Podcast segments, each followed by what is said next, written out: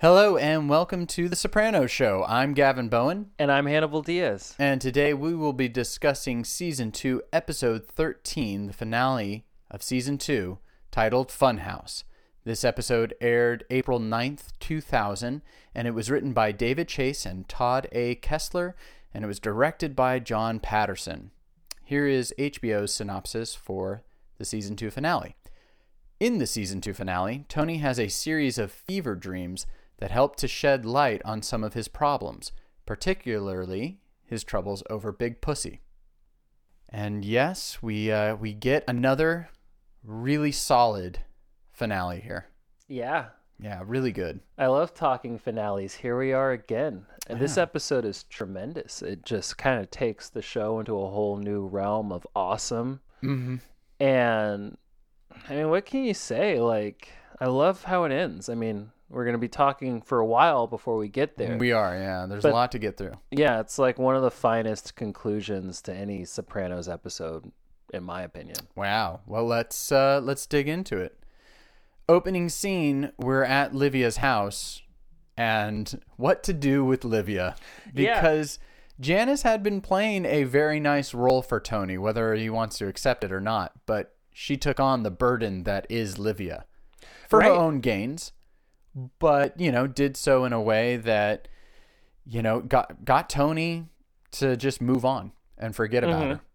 But now, well, Janice is gone, and Barbara and Tony have to decide what they're going to do with Livia. Yeah, yeah. And what I love is how this uh, scene, how this episode opens, just that push in on Tony, and he's just so exasperated. And it's like, wow, he's fully back in it, listening to Livia. He has to argue with her. They're going back and forth. It's kind of like weirdly sweet in a way. I don't know if that's Right. the right word, but it's kind of like Tony has submitted after hmm. all of the, you know, she's dead to me, all of the she tried to have me killed. Right. I could never speak to her again. It's finally sort of past. You know, it's it's like in the past for him now. And like he's sort of just back to being her son. Well, he he has to deal with it because Yeah. it's a huge problem Yeah. now. And of course, Livia is going to her old standards of eat the parmesan. Do you want the eggplant? Have Mm-hmm. Right. some eggplant, and everything that she does is riling Tony up. And like you said, starts off really great. Mm-hmm. The scenes scene ends really great. They just have a really great way. You know, last two episodes had really good starts to them. Mm-hmm. Just high energy, a lot of fun. Um, Barbara in this scene, she's actually not really sure what everybody's talking about, which I find a little interesting because I did feel like when she was sitting and talking to Janice earlier in, I think, episode one or two, it seemed like Barbara had a bit of an understanding because she said, you know, after what mom did to Tony, but now she seems to think like, what is this collusion with Junior she's talking about? So maybe she doesn't actually have a as clear a picture as people on the inside would know. Yeah. I think that the unspoken thing with Barb is that she's just washed her hands of the whole thing. So she knows what her she knows the family that she comes from and she got out early and stayed out mm-hmm. and will stay out. Yeah. Now Tony does deal with Livia in a certain way in this opening scene. Right. He takes out two of those airline tickets he got from Scatino, the Scatino bust out and just gives them to her, really without thinking. Yeah, absolutely. He's just so fed up. He just wants to shut her up. He just wants to get rid of her. No. Literally, he's like, I'm going to put you on a plane Right. so you can be hundreds of miles away from me. Yeah. And that kind of leads into this new business venture that they're working on this telecommunication calling card uh, scam, Right. which leads into the next scene with Tony and Pussy that they're dealing with this new business partner and things are good. Things Yeah. are happy. We get a very nice little slow montage of Tony and Pussy enjoying life.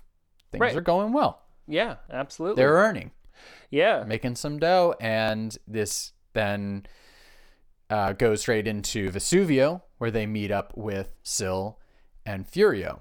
Right. And in this scene, we get a bit of a breakdown of the scheme of the scam, right?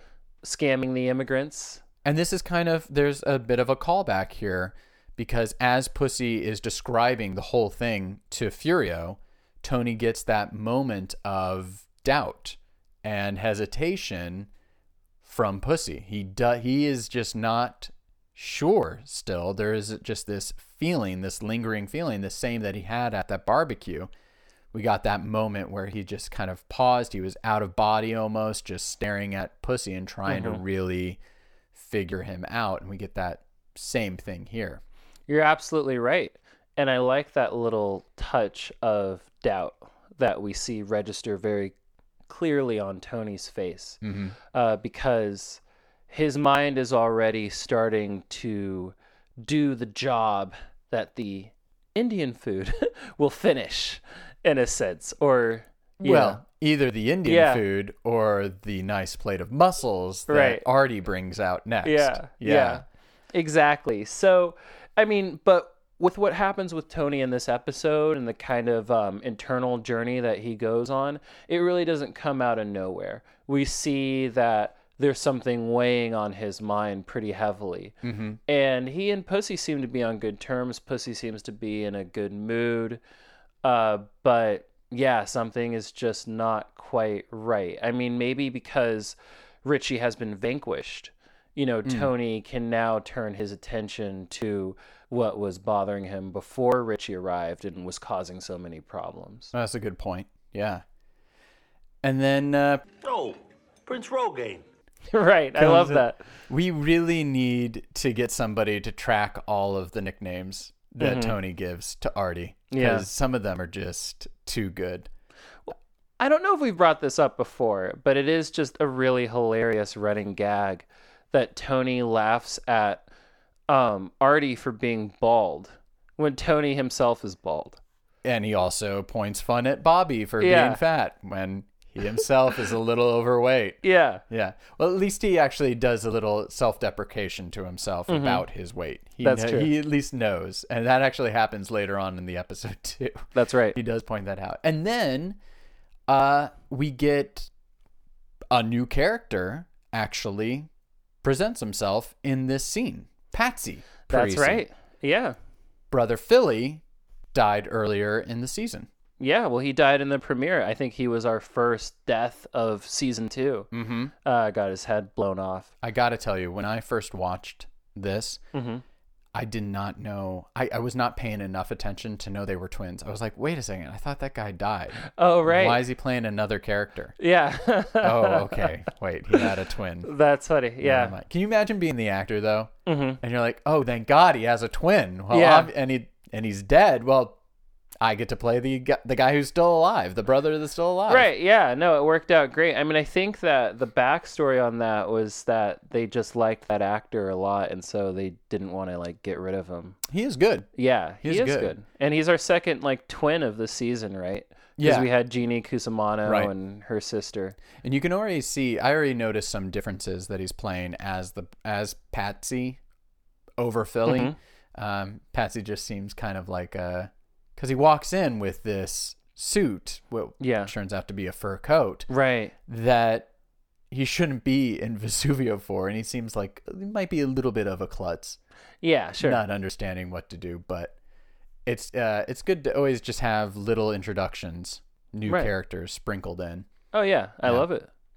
And so we do move on to Carmela receiving this fur coat. And I just liked how kind of real this moment is of a husband giving a wife a fur coat in a very playful, joking way.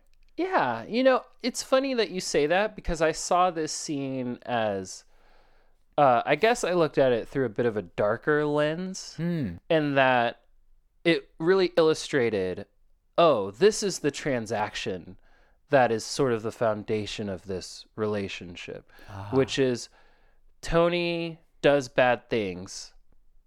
Carmela knows that he does bad things, but at the end of the day, he brings her the gifts She And that- the yeah. yeah, and that keeps her happy. You know, he gives her things, she gets to be rich, and at the end of the day, that's what she wants. I mean, in any given scene, she is wearing at least 15 pieces of Yeah. jewelry.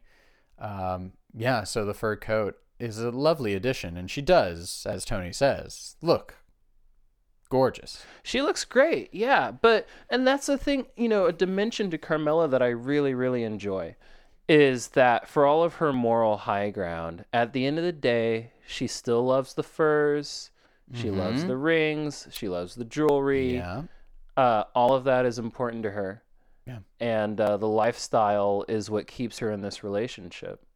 She does love Tony. I mean, she absolutely does love him, but it's the lifestyle too that is, you know, Mm-hmm. what in her mind keeps her putting up with with so much of the uh so many of the very big problems Yeah. with this man. To say the least. Yeah. Yeah. And then we get our first fever dream. Yeah. So I want to say that, you know, say what we, what you will about Right. the use of dreams. The Sopranos has already done it. They're going to do it again. Yeah. They're doing it right now in a heavy way to reveal some very deep information uh, that otherwise wouldn't be presented to Tony. Mhm.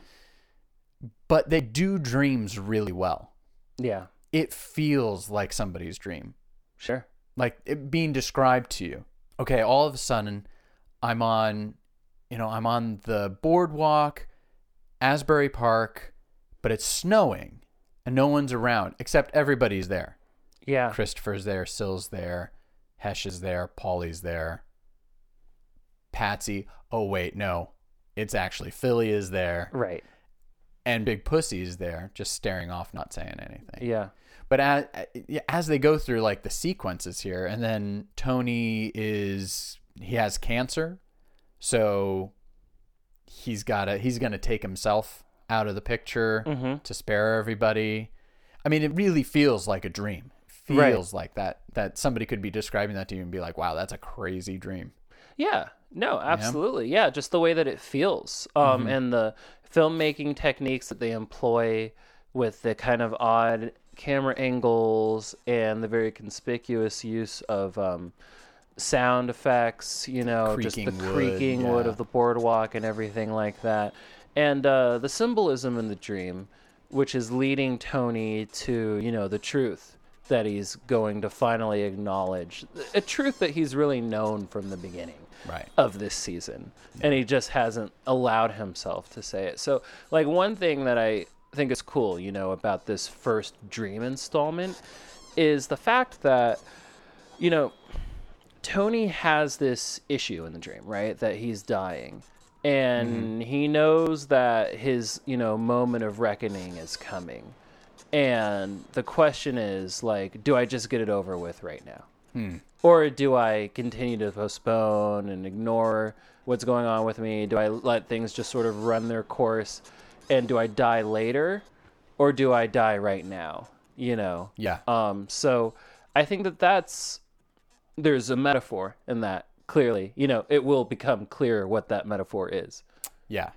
I don't know if you noticed the detail in this moment here, but when Tony walks past the guys or he's on the other side, Mm-hmm. douses himself in gasoline, we actually see uh, Gigi, who shot Philly, shining his shoes there. So that was Mm-hmm. Yeah. such an, an interesting detail to throw in there. Absolutely, and you know the the detail too of the fact that Philly is present, right? Mm-hmm. Uh, and Tony says, "Oh, sorry, I had to do that." Right. Well, Philly was someone that Tony probably considered a friend, and then mm-hmm. Tony realized, "I've got to kill this guy," Yeah. and so he ordered his death. Yeah. Yeah. And then he wakes up. Right. And I I know that you had promised our listeners to wait for it and anticipate some more lovely sound effects. I'm glad you remembered. yeah. And I assume it starts right here Oh yeah. Where Tony runs to the bathroom. He throws up. It, it turns out he's he's dealing with these fever dreams because he got food poisoning. Uh, and then there's just this great string that starts with him saying, Fucking motherfucking wugs.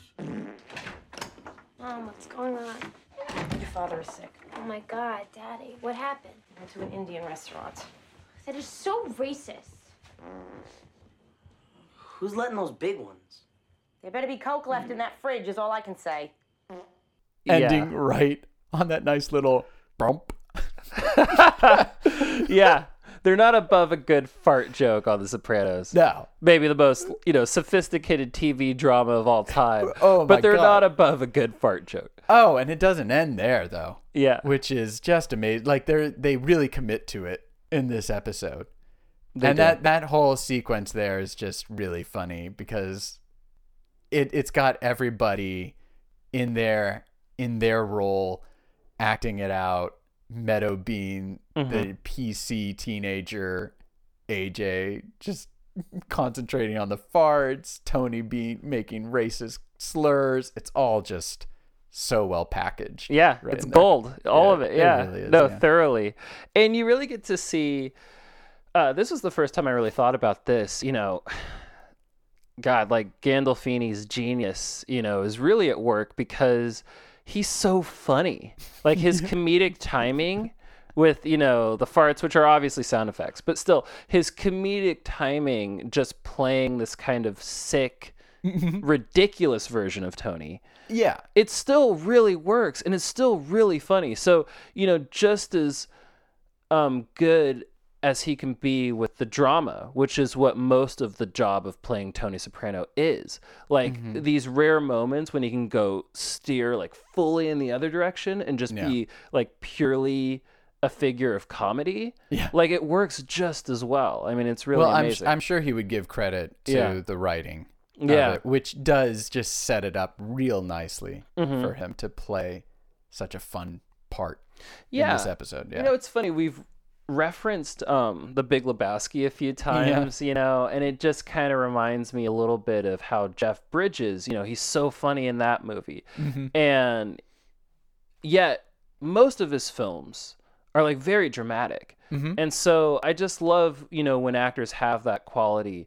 And, you know, there's a few like really classic actors that we can point to. De Niro's another one. You know, there's Yeah. so many, I guess. But it kind of reminds me of like the, you know, the classic sort of like two masks of, you know, tragedy and like comedy. Right. And it's cool to see those actors that can put, you know, both on with like equal skill level. And Gandolfini is one of those guys. Mm-hmm. Mm-hmm. And now we get a scene from Big Pussy meeting up with Skip. Yeah. and he gives him the tape, which we haven't seen yet. We really haven't seen Pussy hand over actual hard evidence like this to Skip. Gives him one of the tapes that he recorded, gives him his cut that he got from this big deal. Skip gives him 200 bucks. Yeah. That's nice. Right. Well, what I like is the detail of uh well, you know, it's it, it's kind of like the significant thing of the scene which is that I you know, it's dawning on Pussy that whatever comes after this, you know, whatever comes after the mob life is going to be a lot less lucrative than the mob life. Yeah, like that's finally shit. like Yeah. it's finally like sinking in. He's like really bummed out, and so then you get like a really funny little bit from Skip in which he's like, "Hey, you know, chin up, you know, like Right. I I basically ran a rat and like, you know." After he was done being a rat, he went to Florida and became like Yeah. a commissioner of like something like it's just something stupid Right. but uh, you know that's skip's attempt to reassure pussy pussy's not quite reassured at this point he's graduated beyond feeling bad about betraying tony and it's just kind of like shit i had it pretty good Yeah. i'm about to have it not as good Yeah. And I'm not sure if this is the case, so I'm gonna I'm gonna just delete this if this is wrong. But I think that Pussy actually says President Franklin is my best friend, and he's in there. yeah referencing President Benjamin. It's like that detail there. yeah sure Yeah, yeah. But Pussy is gen- gen- in in general, he's not happy with either side Mm-hmm. right now. His situation is, is not is not looking good for his future. yeah Mm-hmm. yeah So we get Tony going, uh, getting sick, going back to bed. We're back on the Mm-hmm. boardwalk, yeah back on the boardwalk creaking and all. Um, Yeah. Get a little Junior peeking out of a window. Right. But now we get to see like, kind of, I guess, the fun house sort of aspect right of this episode, where the title comes from. Because I mean, literally he is on the boardwalk of Yeah. Asbury Park where there would be a fun house. Yes. So that's the literal representation of it, but his fever dreams definitely become somewhat of a a fun house Yeah. of sorts. And I like how, you know, it doesn't really bother me the fact that they completely abandon plausibility in this episode. the fact that every time he passes out, he returns the same dream. Yeah. Well, I mean, I, you've ever had food poisoning before? I have. You've never had fever dreams No. before? They can be pretty intense. They can Yeah. cause. I mean, they can they can give you a sense of hallucination. Sure. Yeah. So I mean, it's not it's not unreasonable. Yeah. For him to be dreaming similar things, Yeah, especially if to it's return to the something- same location. Right, especially Yeah. if it's something that's close to maybe his childhood or something like that. I can imagine that The Sopranos went down to Asbury Park in the summer Mm-hmm. a lot, and that's just, you know, a good reference for his brain. Yeah, to played pick some up- skee ball. Right. To Yeah. pick apart all of this. Yeah. Yeah, no, I get it. Yeah, no, it's cool, and I I do enjoy these scenes a lot. Uh, so what happens here? That's pretty important, right? He's Mm-hmm. playing cards with Paulie, right? So he does get to the point where he's playing cards with Paulie, yeah. And he, he's well, he's viewing the card playing Yeah, um, from the deck of the the boardwalk. in the surreal, dreamlike way. Yeah. yeah. He's viewing the card playing, and then recognizes the two people playing cards. Tony is looking at himself Mm-hmm. and Paulie. Right. And then he pulls out a gun and shoots Paulie. Right. So the uh, point of these dreams, uh, you know, becoming a little bit more clear. Uh, We saw Philly in the last dream, you know, who, you know, Tony had ordered his murder, as I said, and then uh, here Tony is shooting a friend. Yeah. So another symbolic death of a friend now, bef- at Tony's hand. but before that, Yeah. we get Sil on a little walkway, uh, just rolling up Right. along Tony, and he says that you know classic line from Sil, Our true enemy has yet to reveal himself. Right. which, is again a reference to I Yeah. think episode one, at least Yeah. when Pussy came back. Yeah. There was that there was that subtle reference. Right. He makes right. that he makes that uh, quote. And that's Pacino in uh, Godfather 3, I think. Mm-hmm. I think. That must be. It must be because I don't remember it in one or two, and those are the ones that I've watched the most, as uh, you know, as is true of everybody in the world. Uh, so yeah, I'm going to assume that that one is uh, from Godfather Three. But yeah, And he thinks he's okay. He's awake, but he's not. Mm-hmm. at all. And he's with Melfi and he's complaining about and it feels like he's awake again. And he just Yeah. happens to be in Melfi's, you know, an appointment with Melfi and he's talking about Paulie's little ticks Mm-hmm. there of why he would shoot him, but you know, he still feels very uncomfortable with it and then Melfi turns into Annalisa. yeah, Yeah, her uh, Italian counterpart, as Mhm. in actual Italian. And uh, yeah, nice little uh, callback, you know, commendatory. And I think that this is neat. You know, of course, we're in the finale of season two, right? And so we've seen uh, Philly, a character that was introduced and then quickly dispatched, and then uh, in season two, right? And then Annalisa, another kind of one off season two character. So we're sort of going back over the whole season, you know, significant moments. And he's asking, which he did ask in a prior fever dream, where's pussy? Mm-hmm. And he keeps asking, where's pussy? Yeah. That's going to become important. Well, yeah. I mean, and this is not the first time he's asked this question, right? I mean, it was sort of the defining. This was such a defining issue towards the end of season one, of course. You know, where's pussy, right? Can't that was a big anywhere. question. Yeah. Yeah. So here we are again.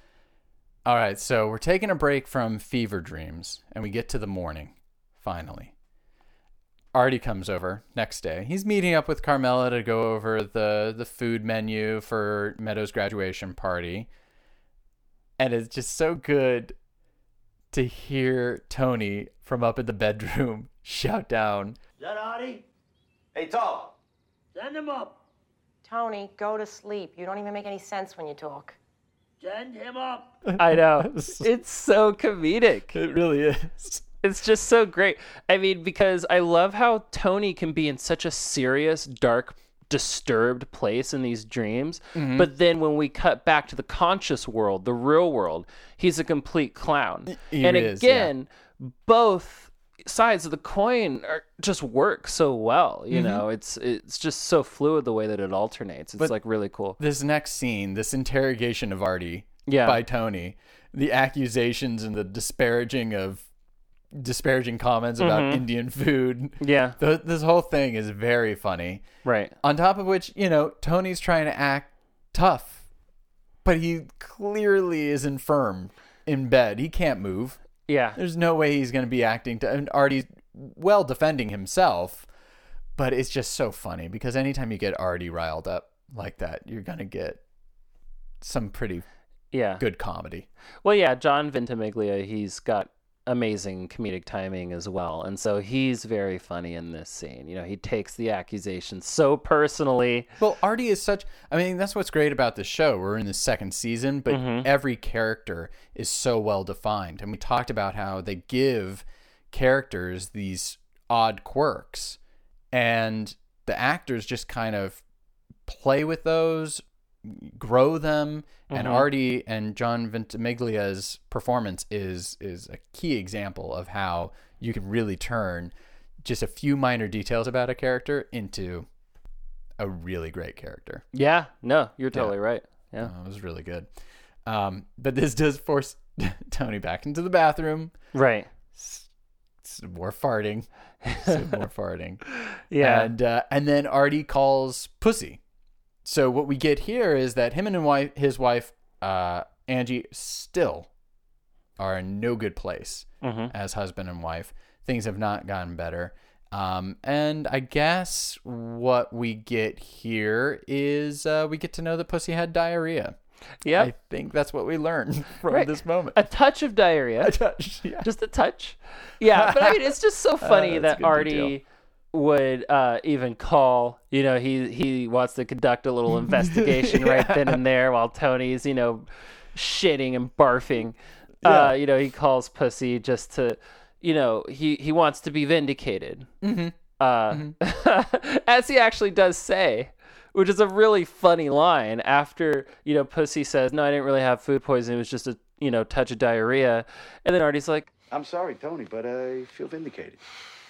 It's It's really good. yeah, it's tremendous. Uh, And then, of course, uh, yeah, I mean, after that, uh, Tony, I believe, has to be helped back. Like the scene ends with Tony's like, okay, I, I got to go back to the bathroom again. Right. And then, you know, Carmela and Artie like each grab a shoulder and then they help him back into the bathroom. That's how we kind of close out. And, and that's then where, we, that's where he'll remain. yeah, Yeah. that's where he's going to be for a little bit. Yeah. And then Back we, to Livia, though. Yeah, we get Livia. Yeah. Right? So she's not out of the picture. Now, uh, I didn't mention this from the first scene, but in this scene, it's very clear too. I don't know if you noticed this, but Nancy Marchand looks a little healthier Okay. in this episode than she did in the previous one.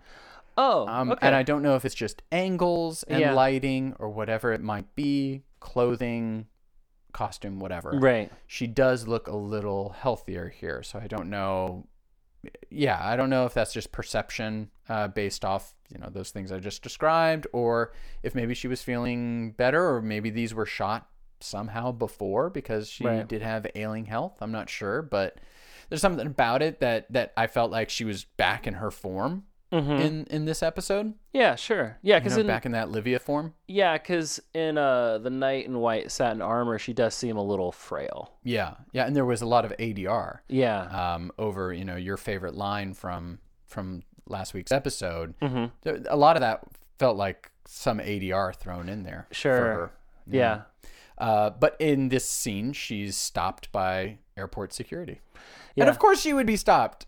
Her name's Livia Soprano, yeah, and she has, of course, she's going to be on any watch list of flying or going anywhere. That that that's just something Tony was not thinking about in the moment. That's a good point. Yeah, he just slipped up there. Yeah, he did. And Livia has been apprehended, and that's going to uh, perhaps cause some problems for her son. Perhaps, perhaps. But in the meantime, he's still shitting and barfing his brains out, Yep. And Uh, This is a great, great opening to another dream. Mm-hmm. He's at Melfi's and he walks in with a giant heart on Yeah. into her office. Right. Which is symbolically probably what happens every time he walks in there. Oh yeah, yeah. Now we um, you know, uh, in this part, I can see why pussy is coming up so much. So she's talking about pussy a lot. You know, they're they're talking about figuratively and of the person and of the body part. But Artie was just on the phone with pussy, so that would be a little bit of a justification of why Tony would have pussy on the brain Mm-hmm. in this particular scene here. Oh, for sure. both the body part and Right. the man. Yeah. Yeah. Uh, and then uh, he gets it on with Melfi. That's right. Yeah. I mean, there's a little bit of discussion about, you know, the mutual attraction. Yeah. You know, it's so funny that this is all obviously in Tony's mind. It is his dream. But what Melfi is saying is, I actually think, sort of true to Melfi. Mm-hmm. You know, uh, that she is a little bit attracted to Tony. And of course, this leads in the dream to uh, him, you know, slamming her down on the desk and, and ramming away, Yeah. which is only, uh, what he, you know, wishes could happen, I'm sure. yeah, only to be interrupted by fucking Bruce. God That's right. damn it, Bruce Cusimano. damn Yeah. it. Uh, it- you know, overall, Bruce is acting like the unconcerned doctor that we've all interacted with. I mean, I don't know if you've had interactions with doctors like this, but the doctors are like, "Hey there, Buckaroo. Right. How you doing? Not so hot, huh? Yeah. Oh shucks. Well, give them ice chips. What? cool, Bruce. Thanks. Right. And I like Thanks also how uh wait, what was that? Thanks for coming by. right. and I like too how Bruce uh Cusimano is like wearing a suit and tie like he's got someplace to be. Right, right, right. You know, so like he really I mean, he looks at his watch Yeah. and everything. Yeah, he's uh, he's ready to leave Right. as soon as possible. So there's some good doctor humor in this little scene here. It's just kind of like, yeah, the doctor who doesn't give a shit about what you're going through. I also like how he defends the Indian food. right. You know that that's funny too. Yeah. And then before Tony re-enters his dream, his fever dreams, he's singing Gilligan's Island, the, th- the theme song from Gilligan's Island. And I just thought, where did that come from? Is that just James Gandolfini just throwing that in there? Was that written in there? Yeah. Pretty randomly funny. Right. Yeah. No, I thought that too. Because at first I was like, I actually had to turn on the closed caption. I was like, what is that? And then I was like, oh, yeah, Gilligan. yeah. What the hell? Yeah. But yeah, funny. Good stuff. But then we get uh, probably the crux of this moment for Tony, the crux of the fever dreams, at Right. least, where he is back on the boardwalk and stopped by a tray of fish. Right. And one starts talking to him. And one starts talking to him with the voice of Big Pussy. And he simply says, You know, I've been working with the government, right, Tone? Yeah. Well, so this is cool, right? Obviously, it's very unique and very strange. Mm-hmm. And the last thing that any viewer of the show could have predicted, you know, uh, I think that we all assumed, right, that Tony would eventually find out that his friend was betraying him to the feds. But what none of us could have possibly ever predicted in a trillion years is that this information would be revealed during a fever dream via a talking fish special effect with the voice of Vincent Pastore Yeah. saying, I'm a rat. Now, that's Right. great because I can only picture the writers of this series, you know, thinking about this very incredibly significant moment in the trajectory of the series, right? Mm-hmm. And thinking, how will Tony find out? How will it be revealed? And I imagine them tying themselves in knots, you know, what's going to be that final clue that finally, you know, just breaks it all open for Tony? What will he discover? Yeah. And then they eventually just either couldn't think of anything good enough or they were just like, no, flat out be way more interesting if his subconscious told him, That's a, that's exactly what it is. you know? Yeah, it's his sub- subconscious. Yeah. And um, the fish, as Big Pussy, says that, you know, he was passed over for promotion. And that's really his justification for it, not knowing that well, it was really for pushing H, but in Tony's mind, you know, deep down he's like, well, maybe Pussy's doing it because I hurt him in some way. I insulted him by passing him an o- over for promotion like that. Right. Yeah. And that is the way that Tony would think about it. Mm-hmm. Right. Yeah. Really good writing here because the big pussy fish is sandwiched between two other fishes. And he says, These guys on either side of me, they're asleep. Don't say that. It's not fucking funny. and again, a little bit of that fun house, you know, play in here.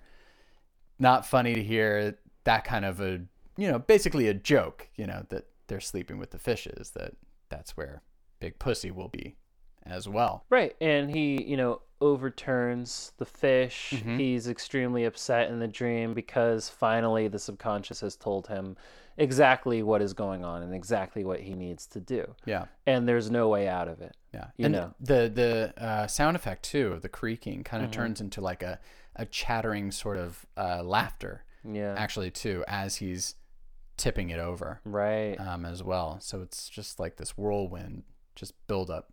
Yeah. And I just like how they stepped it up with each dream, right? So each dream was telling him the same thing. You're going to need to kill a friend, Mm-hmm. you know, and you're not going to want to do it. And it's something that you could choose to ignore if you wanted to, but you really can't. Mm-hmm. You have to deal with this.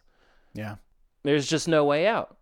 And that becomes more clear and more clear with each dream installment until we get finally to, you know, Tony talking to the fish. So, yeah. yeah. And so Tony has no choice; he has to act now, and so they surprise Big Pussy at home, and Right. no time for Big Pussy to react because they're up in his bedroom, yeah. right in his bedroom. A little poppin'. Yeah, And uh, yeah, I mean Vincent Pastore, he's he's so wonderful throughout this episode, but right away you can tell uh, he he knows something's wrong. absolutely. You know, Oh yeah, yeah, you can feel it.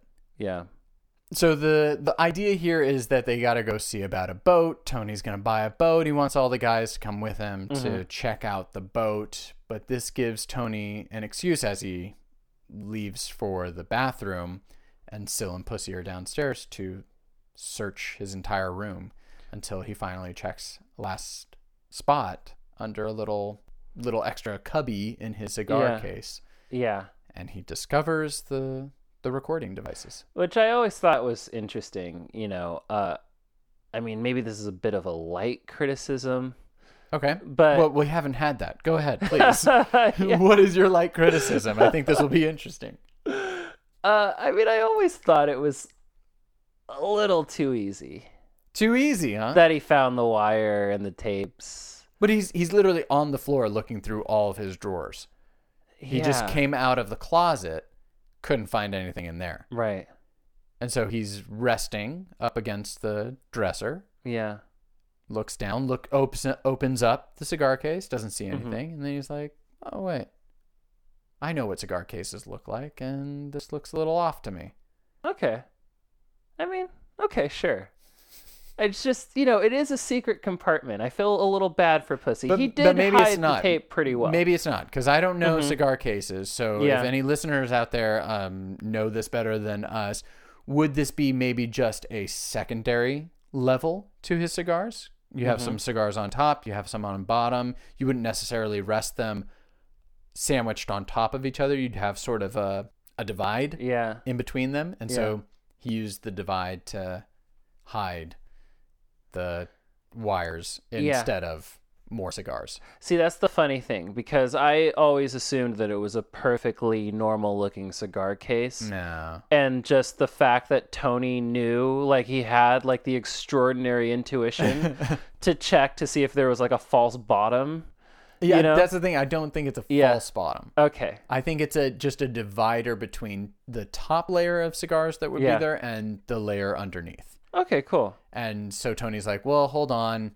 There's always the layer underneath. Right. Let me check." Okay, okay. Well, I like that. I like that. And I'm I'm trying to get this criticism out of your head. no, no, no. I mean, it's not. It doesn't ruin the episode. I mean, this is one Oh, of my no. favorite episodes for sure. But uh, I always thought that that always sort of rubbed me the wrong way a little bit. You know, Okay. I, I, I, I forgive it. I forgive it. I get they it, had to get on with it. They needed this episode to move forward.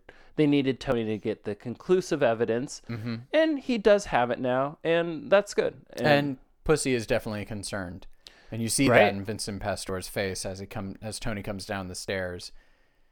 It's just yeah, he was up there for far too long, yeah. and it, it's a little concerning. Yeah, and Pussy knew that Tony had really bad food poisoning, and that's of course uh, a little clever moment from Tony, Mm-hmm. where he's that's how he gets both Sil and Pussy out of the room, where he's like, "Oh, I've got to like puke and shit again," Right. And then he runs in the bathroom, but it's completely fake. He's actually not sick at all, Right. And then he just starts, you know, doing a search, as we said. Yeah. Um, yeah, and then he, he finds the the smoking gun, the smoking uh, wire, yeah. if you will. Yeah. Yeah. And then they're on their way to the boat, and we get this intercut with a small dream that Tony has of the happy family Right. buying a big boat. Meadows going to the college they all wanted her to go to. Everybody's very happy. hmm Quickly comes back to reality. Yeah. That is not the case of what's going on right now. Right. Yeah. And the little detail of Sil drinking in the day while he's driving, he's definitely feeling a little weak Yeah. over this. I mean, because you have to imagine that Tony, you know, filled Sil in on the suspicion, mm-hmm. right? Oh yes. And then oh yeah. Well, that's why Paulie meets him Yeah. at the boat. And you know, it's kind of it's kind of sweet in a way, and sweet, and I'm saying sweet as in like it's cool that you know Sil was probably in suspense too. He doesn't want to go through with this, No. and you have to imagine that the conversation was, "Hey, if I come down and I say we're going to the boat, then you know what's about to happen." Yeah. And so Sil's like, "Shit, we're going to the boat. Fuck, right. pussy's a rat. Right. We got to kill him." Yeah. yeah. Yeah. So that's why he's drinking. You know, he's stressed out. He's in a state of anxiety. Yeah. Yeah, you can you can uh, play that even out longer to when they do get to the boat and Paulie's there. Paulie Mm-hmm. probably sees them coming up, saying like, "Fuck, Yeah, we're actually getting on the boat. we got to do this. He's this. a fucking rat." Yeah. Yeah. Um, so this is, um, I mean, what can you say about this ending for Big Pussy? It is really well done. Yeah. I, I think we just both go at this together because I'm sure some of m- my details and ideas about it are, are similar to what you feel about it. Just to start with, when they go below deck to get Pussy to cop to his dealings with the FBI, the movement of the boat is very disorientating. The music he puts on, little Francis Albert, Mm-hmm. is very opposite the mood and it really just do, does give this sense again of a funhouse feeling. I mean, I think this right here is really just so bizarre with the music and with the movement that you're just like you're in total suspense here. You're on edge and all these details visually and with the music is just heightening it Yeah. to a, a, really yeah disturbing level if you're the audience watching this for the first time Right. Yeah. The off kilter nature of all of this business is a major theme of this episode, right? And I love tracking Vincent Pastore through this sequence of events because Yeah. when he arrives at the dock, right, to get on the boat with Sil and Paulie and Tony, uh, we get you know a little bit of a emphasis on him, and he sort of looks up at the sky, sort of looks around. He's very very wary, and I think at that moment he knows he's fucked. But what's he gonna do? right Run away? yeah right Like you get you just get this sense of like resignation of he's uh, you know about to meet his destiny, you know, and he knows it in Yeah. a sense. Uh, he hopes that it's not true, but he knows that this is probably not going to go very well for him, and that he's been found out. And you know, the choice to once he arrives below decks, uh, when he grabs the CD and you know loads it and starts playing the Sinatra track, you know, that's when you can really tell that he knows because Right. he's trying to lighten it, you know, in sort of like a weird, desperate sense. Yeah, an odd distraction. Yeah. You know. He's to- just trying to like lighten the mood, Right. Because it's very foreboding, you know, Mm-hmm. foreboding on the boat. Yeah, and, and yeah, deep sense of dread Yeah, then. And just that moment of silence between uh, after Tony asks him when they got to him is just great. yeah, Uh, I mean, Tony sees it coming, and, and Vincent Pastore just does a great job of like having a mini freak out Mhm. right there of not knowing how to handle it and then coming to the conclusion there's no way to handle it. I'm caught. right. And I also really feel like it's very significant, you know, that, uh, in my opinion, Vincent Pastore has his finest moments as an actor on this series.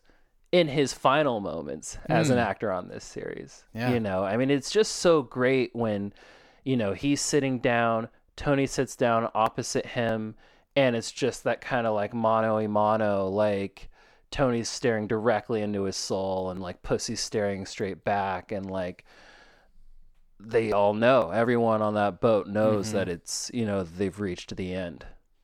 Oh yeah, yeah, yeah, and there's just the look on James Gandolfini's face that he sees it coming. He Mhm. knows what Pussy's gonna say next. Right. I mean, there's no way out of it, and it's just heartbreaking Yeah, in that moment. Um, Tony asks him a few questions because they have to figure out what did he actually give the FBI. Right. So maybe that's the reason Tony was tipped off about Bevilacqua and not Big Pussy. hmm But he says that's absolutely not it. And Tony seems to believe him right, for that. Um, you know, Webistics is brought up. That's not good for anybody. hmm Uh, except, of course, Paulie uh, selfishly sighs with a relief, knowing that he wasn't part of the call. He's not part of the calling guard Oh, I'm not situation. in that. yeah, yeah. kind of selfish. right. like that's uh, that's not the biggest concern right now, Paulie. yeah, As nice sh- little bit of comedy. Yeah, Yeah. but he shuts off the music too, right? So Right. now we're just we just get the sound of the sea and yeah, the boat. more more creaking, not the Mm-hmm. boardwalk this time, but the boat on the water. Here's something that I never thought about until watching this episode, you know, again for our podcast. It's kind of like a chicken and the egg thing with uh, you know, killing pussy at sea, right? Because I'm like how did they arrive at this method of getting rid of pussy? You know, both the characters and through the characters, the writers, you know, mm-hmm. coming up with what the characters would do. Because I'm like, was it all of this like sea related dreaming that Tony did that implanted the idea of getting rid of pussy Sure. this way? You know, I, I never really made that connection until now. Yeah. That, you know, it's about fish and, you know, Pussy's talking as a fish in the dream, and he's saying, you know, these guys either side of me, they're asleep. You know, it's my destiny to sleep with the fishes. And then literally, we're getting into, you know, a scenario in which Pussy will be sleeping with the fishes, Yeah, right? Does it, you know, does killing Pussy like on the boat emerge from that? Or was it simply the writers were like, uh, you know, we got to do something different that we haven't done yet? Okay. I- Killing, kill him on a boat, you know? no, I, I feel like the they connected the dots and the dreams were the natural, you know, Right. uh, catalyst for getting them on a boat. Yeah, yeah. So Tony was like, "Well, I've been dreaming about the ocean and pussy as a fish. Okay, I'll kill him out in the water." Yeah. Plus, it's a, a believable Yeah, story too to get pussy out of the house right. to get them away. I mean, I love, I love how it's all connected. Yeah. You know, it's really, really beautiful.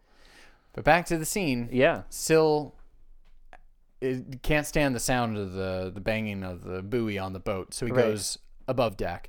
Tony goes after him. Paulie and Pussy have this staring contest that that lasts for some time.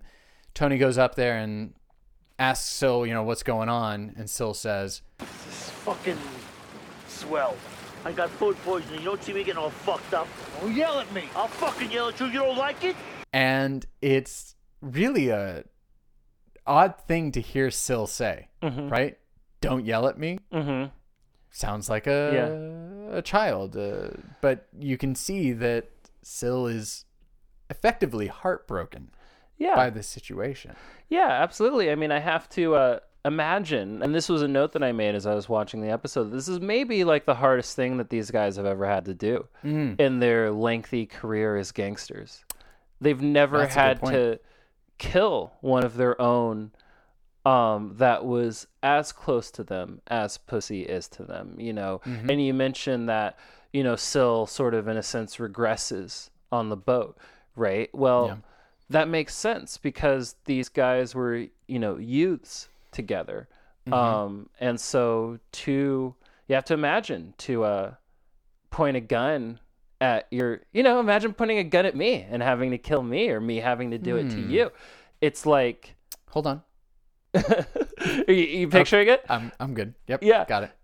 Very emotional. Yeah. You know? And so that's uh that's what these guys are going through. Yeah.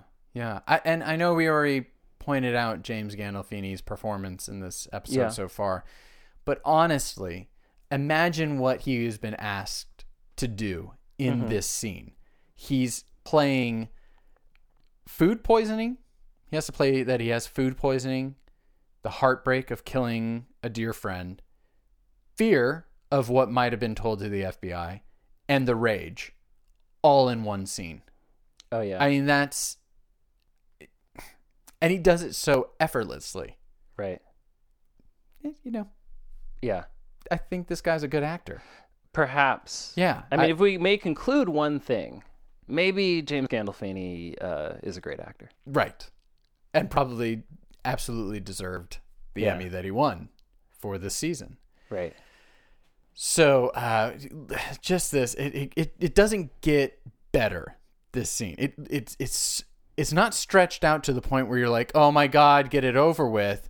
But you definitely can see that Pussy is trying to get it to that point. Mm-hmm. Like th- the this is going on far too long. Maybe there's a way out of this with the story about the acupuncturist, mm-hmm. which Tony doesn't believe for mm-hmm. a second, and then after that, that's it. Right. Well, one thing that I kind of want to highlight here too is that, you know, this is such a beautifully written scene, you know, top to bottom. Obviously, that's what we're saying about this scene, right? And, you know, the acting is perfect, you know, mm-hmm. every note from every actor in this scene, perfect. But I think what makes it truly special and unique, and it's kind of symbolized by the fact that when Pussy asks for a drink, like they readily pour it for him and then they also have drinks themselves this scene isn't about punishment you know this is a goodbye scene Yeah. like that's what makes it really special in my opinion you know because you know obviously let's let's take for example the uh Bevilacqua hit. Now that was a scene in which they wanted him to suffer they wanted to torture him a little bit they wanted to punish him they wanted him to die in fear. You know with this they're not trying to do that to pussy. Like they know that they have to kill him he knows that they have to kill him but they're gonna be you know in a way as gentle about it as they possibly can That's really interesting that you say that because as he gets to the point where he starts realizing he is going to die, he's the fear starts sinking in, and that is the exact moment that they choose to end this. mm-hmm. yeah because he says like I gotta sit down. I feel like I can't stand. Is that okay, Tony? Did I sit? And then that's when I think if Pussy is allowed to sit down, then it's too pitiful.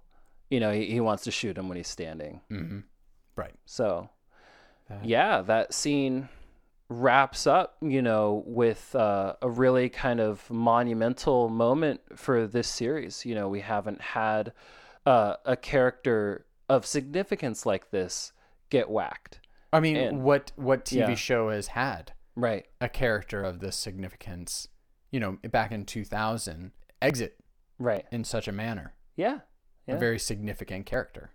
Yeah, yeah. And then I like how we stay too, you know, with just the the remainder of the process, this kind of solemn sort of you know, they just have to sort of be, you know, kind of grimly get on with it. You know, Tony just kind of Mm-hmm. coldly says, "Get the weights." You know, now it's just like this is just business. Let's just get it over with. Yeah. Get him in the bag. Pick up the pieces. Yeah. Move on. load it up and then that just that shot of them you know kind of dumping him uh it's it's great it's it's all perfect um and that's the end of that the end of uh vincent pastore's big pussy on the sopranos Yeah, it is. But there's still a lot of episode left There is still a lot of episode left. Uh, the next scene, uh, Tony is back at home, uh, you know, trying to take care of himself. Obviously, he's torn up about what occurred. Uh, and Livia calls the house. She's stuck in security and has been stuck in security all day because the tickets were stolen. And this is actually something that Skip mentioned to Pussy in a couple episodes before, where he gives Skip one of the stolen tickets. The thing is, is that it has to be tied to Tony, and just giving him the ticket is not really going to tie him because Tony's too smart. Well, he screwed up this time mm-hmm. because he gave it to Livia, who would obviously be, you know, questioned or a red flag would come up when her name was processed at an airport. And nice little detail here when Carmela hands the phone over to Tony, she says, The fun never stops. You know, this funhouse thing is just going to keep going and going for you. Like, this episode is not over. mm-hmm. Shit's still not over. that's a good tie-in yeah the fun never stops Yeah, and and liter- literally the FBI are already at her door, at their door. right They're already there. yeah This is Livia's a little bit too late right with the news. Yeah. Uh, and it's it's great because I mean, you have to imagine after what Tony just did. Uh, I assume that morning, Right. uh, for the feds to show up about something completely unrelated and like a billion times less serious. I I mean, it's just got to be so ironic, Right. you know? Yeah. And you can see Frank, he Mm-hmm. really loves his job. Yeah, Like when the job's going well, he loves the job. yeah, yeah. You I know? mean, he he, uh, as they say, you know, he's got a heart on for Tony. You know, he really Yep. wants to bust him. Agent Harris, of course. I mean, it's so funny. I didn't even think about this until like this very moment that they the last time you know all these men had a confrontation. It was the finale of season one. So here we are, like exactly a year later. You know, here they are meeting up again. Yeah. You know, nabbing Tony. Yeah. So uh, yeah, they haul him off, but of course we get you know a great moment. Uh, you know Tony's nightmare and Meadow's nightmare. Meadow walking in with all of her friends, you know, after a fun night, and there's her dad in cuffs getting let off by the feds. I mean, Yeah. that can't feel very great. It's a little bit of an awkward moment. It is. And at the station, Tony lets Frank know, you know, I gotta tell you, Frank, I'd forget about any deli trays coming your way in the future. I like that great. a lot. Yeah. Yeah, I mean, I like how uh, Tony acts. You know, when the feds got him, you know, it's like he's never gonna even betray for a second the fact that he might be concerned. Right. You know, it's Oh, he yeah. ha- he he like performs big Yeah. when the feds got him. Now I really like this Carmela Meadow scene Yeah. because I this is actually a moment where I applaud Meadow. Mhm. I, I applaud this Oh, this this is a first. in her character. Yeah. I know. Well, she opens up about her feelings about her dad, right. and she basically says, "Look, I know who he is. If my friends can't deal, fuck my friends." And I think, bravo. Mm-hmm. Yes, finally, somebody who's showing like uh, family commitment and Yeah. courage Right. against hard times. That's great. Yeah. Yeah. No, it's great. I mean, to see, uh, you know, Meadow, she's a year older. She's, you know, full on adolescent. You know, she's kind of like a preteen season one, but, you know, we get the sense that she is getting older, you know, getting more mature. Her backbone is solidifying. Her attitude about who her dad is and her family, you know, it's solidifying. She is taking a position and it's, you know, symbolized in this scene. Okay, so now we get into a good scene of Tony talking to his lawyer, Mm-hmm. Uh, Neil. I, I love Neil. I love Oh. any time Neil and Tony are, you know, planning and plotting. yeah. Uh, and basically, Tony, it feels like Tony ever talks to, the only time Tony ever talks to his lawyer is when he's like frightened, Right? you know? Yeah. It's an extension of Melfi Yeah. almost, where we actually get to see the stuff that he's not Mm-hmm. willing to say to Melfi. He'll say to his lawyer. Now, where are they talking right now?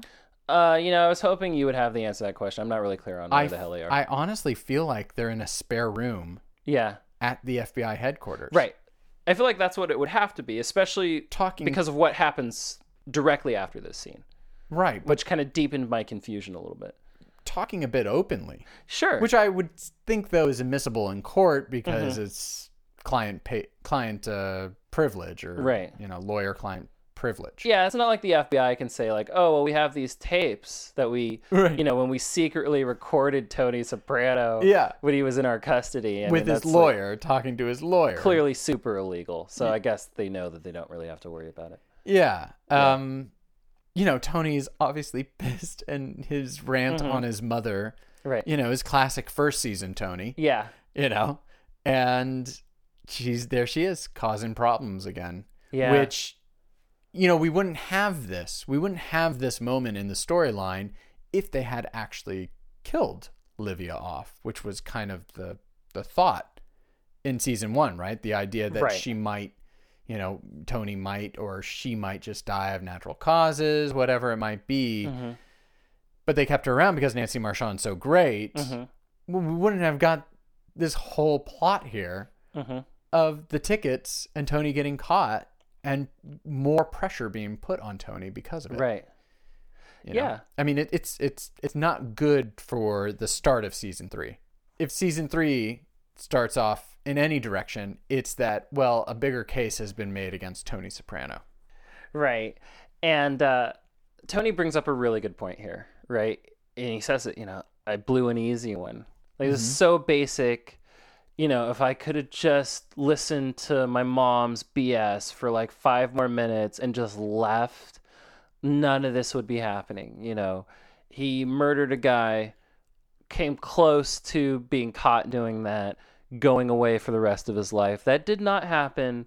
And just some stupid airline tickets that he kept, you know, under the seat in his dumb SUV has led to like all of this legal trouble and all of this media. As we will see, you know, when he exits uh the Fed building or Right. wherever he is. Yeah. Um and you just get that swarm of media. And I actually like moments like this. You know, they're few and far between, but it just kind of reminds us, oh yeah, that's right. Tony is a mob boss and like in New Jersey, he's kind of famous for being a mob boss. And mm-hmm. you get that sense you see how interested they are in him. And you can imagine that scene making the news and like Yeah. being on the front page of the local paper, you know. Yeah, something that would tip off Melfi to Right. what might be coming next to their Yeah. session, which they do have, not a dream. Yeah. This next scene is a real session with uh, Melfi and Tony. our first genuine Melfi Tony scene, at, like in the closing moments of the episode. Yeah. Yeah, Yeah.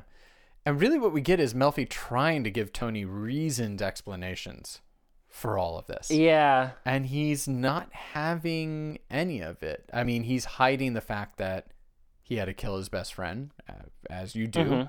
Uh, but, you know, with his boohoo, poor me, he's being very much a child here, just guarding himself against revealing any of the sadness that she's trying to, you know, shine Yeah. a light on for him. That all of his anger is because of this hidden sadness that he's not dealing with.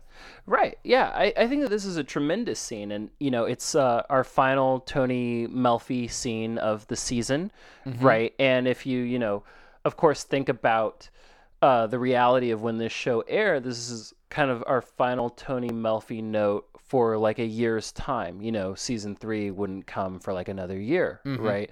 And so I think that uh, given Tony and Melfi's arc through this season, this scene is the perfect way to conclude it, with Tony kind of mocking the whole concept of therapy and really like mocking himself, and Melfi sort of coming to her kind of conclusion of how she feels about Tony, saying, like, oh, at some point, you know, I became afraid of you, but I'm done with all of that now. And we're just going to get right to the heart of the matter. And I can tell that something is bothering you that you're not telling me, Mm-hmm. which is the fact that, you know, Tony killed Big Pussy yesterday. I haven't pushed you enough to confront these things. Somewhere along the line, I became frightened of you. Frightened. Maybe I should have seen that clearer in the beginning. It, it's great, you know, Gandolfini again here, you know, his uh, his contempt for Melfi and his contempt for therapy and putting his feet up on the glass table and saying, "I had a dream that I fucked your brains out and you loved it." I mean, you threw that one at me like a rock. yeah, Yeah. yeah, I mean, he's being so obnoxious. Yeah. uh, and like over the top obnoxious in this scene. Uh, but yeah, it's because of what Melfi has correctly ascertained that there's something bothering him that he's not talking about, you know. Yeah. I think you uh, broke that down pretty good. And then he strolls out singing, you know, what Buddy Maybe, Holly. baby. Yeah. Yeah, Yeah, yeah, yeah. good stuff. Yes, a good a good button for season two, Melfi and Tony. Absolutely. For sure. And of course, the celebration of Meadows' graduation will take us out. Um, season two. Uh, so Christopher's gonna get his button. That's Uh, right. And he thinks it's because he earned it. He's got no Yeah. spleen, Gene. Little does he know, mm, there's been a vacancy left in the wake of Pussy's death. yeah. I mean, that's really the only reason. Otherwise, Christopher would still ha- be waiting. Oh, you think so? Oh, sure. What has Christopher done other than get shot? Yeah, I mean, I'm not saying that you're wrong, but I've actually never made that correlation until you said it just now that there was like a vacancy in the quote unquote books. And so it needed to be Absolutely, like- but you're no, of course you're Puss, right. Pussy has uh, he he who's gonna take over Pussy's routes Exactly. and, and all of his pickups and Yeah. his his deals going on. You know, somebody's gotta yeah, you gotta you gotta promote somebody. And Yeah. Christopher is logically the next person. I get that, but not because he's really done anything. The Webistics thing, I mean, Yeah. that's over with. Right. Was it the Pokemon cards? we'll never know. But Yeah. I, I, I feel like it's more to do not with merit, but with vacancy. No, I agree. I mean, I guess that I always thought of it as just Tony saying like, "Hey, I guess it's I guess it's Chris's time." But, you know, when you think about the you, when you think about the Soprano crew as like an organization, you know, as like a true business. Right. Now, think about it like any other business. If an important position is vacant, someone gets fired, someone needs to fill that role. And so yeah, enter Chris. No, I think you're completely right. That's a good point. Um, Chris thinks that it's yeah, I'm such a good soldier. You know, I literally took one for the team. Right. and uh, this is what I get in return. But yeah, if Pussy was still around, you're absolutely right. Chris Yeah. would probably still be waiting. And we actually get David Scatino for one last scene. That's right. Little capper on Yeah. this storyline too. You know, season finale. So they're wrapping up all the little uh, loose ends, and this is interesting. Their interaction, you know, because it's kind of like, you know, even though Tony did thoroughly ruin and destroy Davy's life, Yeah. Davy seems to have kind of put it behind him, and he's able to sort of just have a somewhat friendly conversation with Tony. And Tony is able to have a somewhat friendly conversation with Davy. Yes. He does a little self deprecating after Davy asked him, You ever been on a ranch and ridden a horse? Tony looks at his belly, Right. says no. you know, Tony did what he needed to do, uh, which resulted in Davy being ruined. But you know, Tony didn't want to do it. It was just something that had to happen. And you, know? think that would have taught Davy a lesson.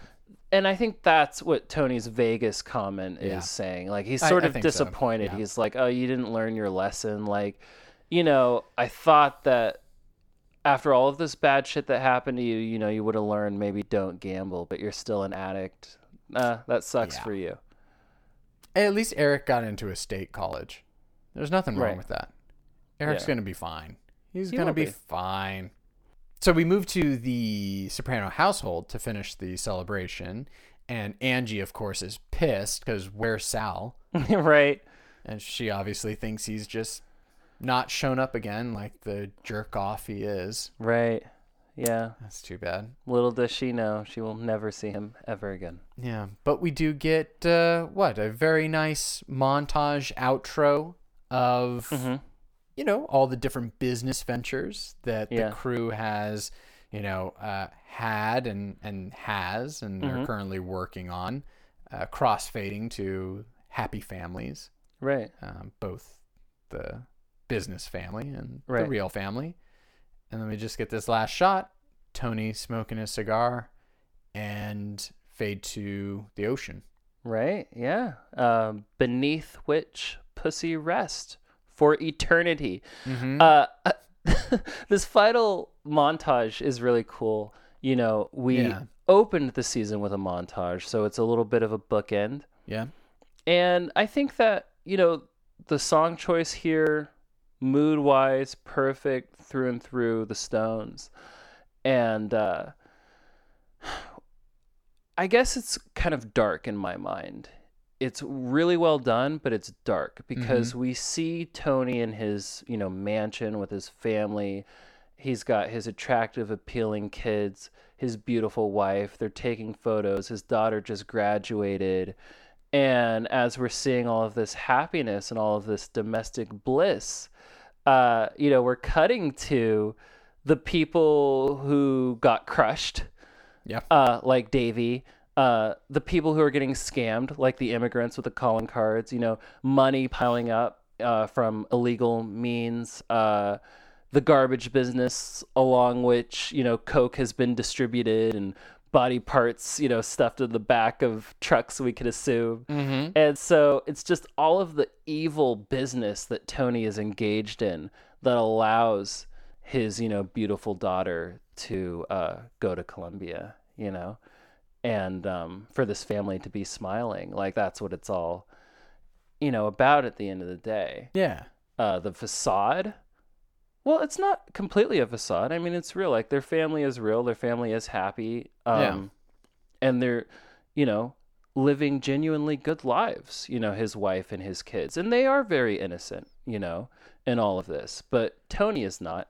And this montage says, "Hey, Tony gets to enjoy being on top, but here's the cost for other people, not Tony." Right. And on that note, yeah, and then that Yeah. that takes us out of uh, season two. So we've wrapped up now two seasons of The Sopranos, uh, moving straight into season three for next week. Join us then. Until then, I'm Gavin Bowen. and I'm Hannibal Diaz. And if you're liking the show and you want to find ways of supporting it, the best way is to go onto iTunes and hit subscribe. Tell your friends and family as well. Hit subscribe. Leave a comment, a star review there as well. Find us on Twitter at The Soprano Show. And as we do with every episode, we end with a favorite line. Mine comes from Tony's visit to uh, the Fed's office where he's being punched in and uh, stamped and, and tagged and everything. And he, as he's giving his fingerprint, kind of stumbles over to the side. And Frank says, Tony Soprano, weak in the knees. Can't stand the heat? I got food poisoning. You think this bothers me, you fuckhead? I was just like, yeah, Yeah. get him, Tony. Yeah, just pure bravado. Yeah, that was so good. Yeah. I liked that moment a lot. And I think that, gosh, there's so many standout moments for me. Uh, I think that ultimately I gotta pick. I just like that that moment, you know, when Tony finally just lays it down on the boat with Pussy. And he says in a sad yet extremely angry way, Why are you making me do this, you fat fucking miserable piece of shit? What, Tony? What? Yeah. Yeah. Yeah, it says it all there. Yeah.